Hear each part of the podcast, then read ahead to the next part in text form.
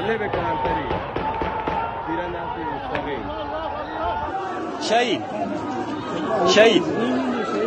Shahid. Es el incidente que más muertes ha dejado en Irán desde las protestas que empezaron a mediados de septiembre. La policía abrió fuego contra la multitud tras la oración del viernes y según los informes oficiales, al menos 70 personas murieron.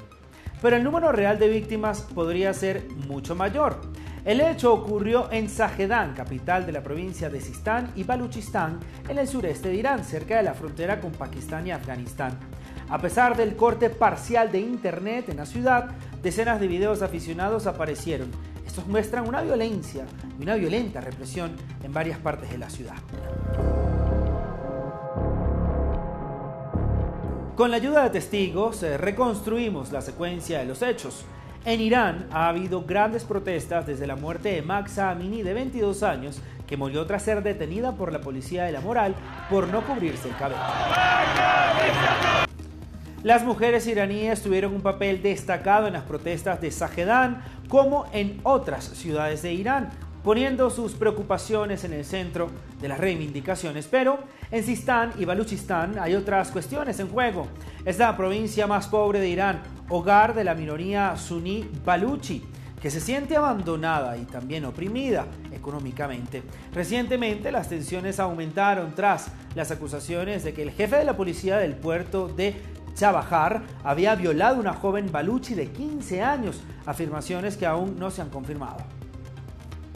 En Zahedan todo empezó aquí, en Amosella, el principal lugar de culto de la ciudad, cuando terminó la oración del viernes, justo enfrente de la estación de policía número 16. Nuestro observador Mohamed estaba allí. Transcribimos su testimonio para proteger su identidad. Sabíamos que iba a haber una protesta después de la oración del viernes. En varios grupos en redes sociales se había hecho un llamado al respecto.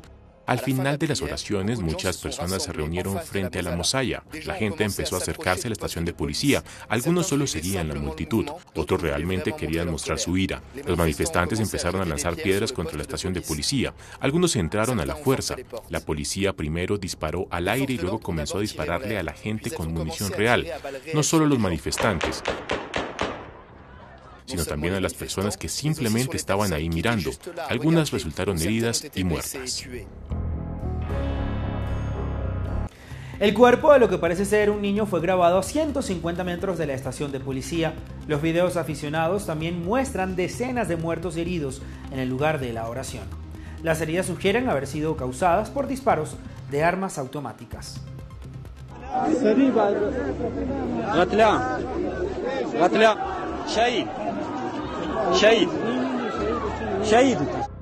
Las manifestaciones se extendieron entonces a una zona más grande de la ciudad. Una de las calles principales estaba llena de manifestantes que cantaban y lanzaban piedras.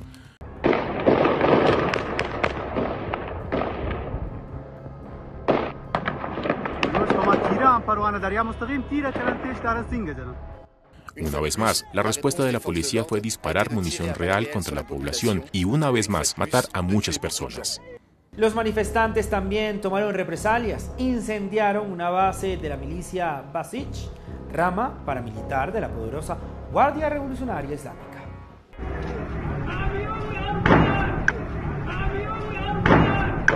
Y también incendiaron patrullas de la policía. Tras el atardecer, la policía tomó las calles. Se impuso un toque de queda sin previo aviso en la ciudad.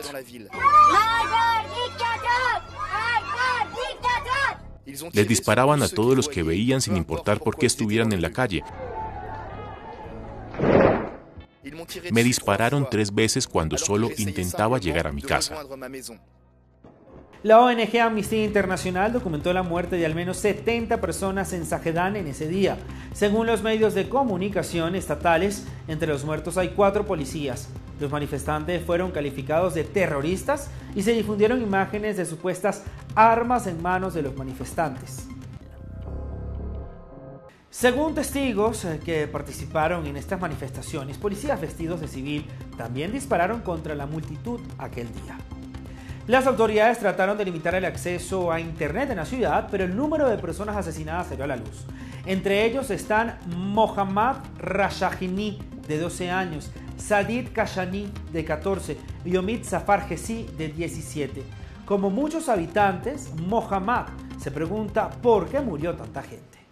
Está claro que tenían órdenes de matar y que no les temían a las consecuencias. Ese es el problema. Estamos en la provincia de Sistán y Baluchistán y pensaron que nadie se preocuparía por nuestras vidas. Por eso no tenían o no utilizaron armas letales para hacer retroceder a la gente. Ni siquiera utilizaron gases lacrimógenos, como hacen las fuerzas de seguridad en Teherán, Isfahan y Mashhad. Estoy seguro de que si tuvieran este tipo de armas no letales, la mayoría de las personas que fueron asesinadas seguirían vivas hoy. Hasta aquí esta historia documentada con nuestros observadores en Irán. Si desea estar al tanto de nuestras noticias en imágenes aficionados que documentamos en Irán o en otros lugares, vayan a nuestro sitio web y todos nuestros contactos aparecen en pantalla. Hasta una próxima oportunidad.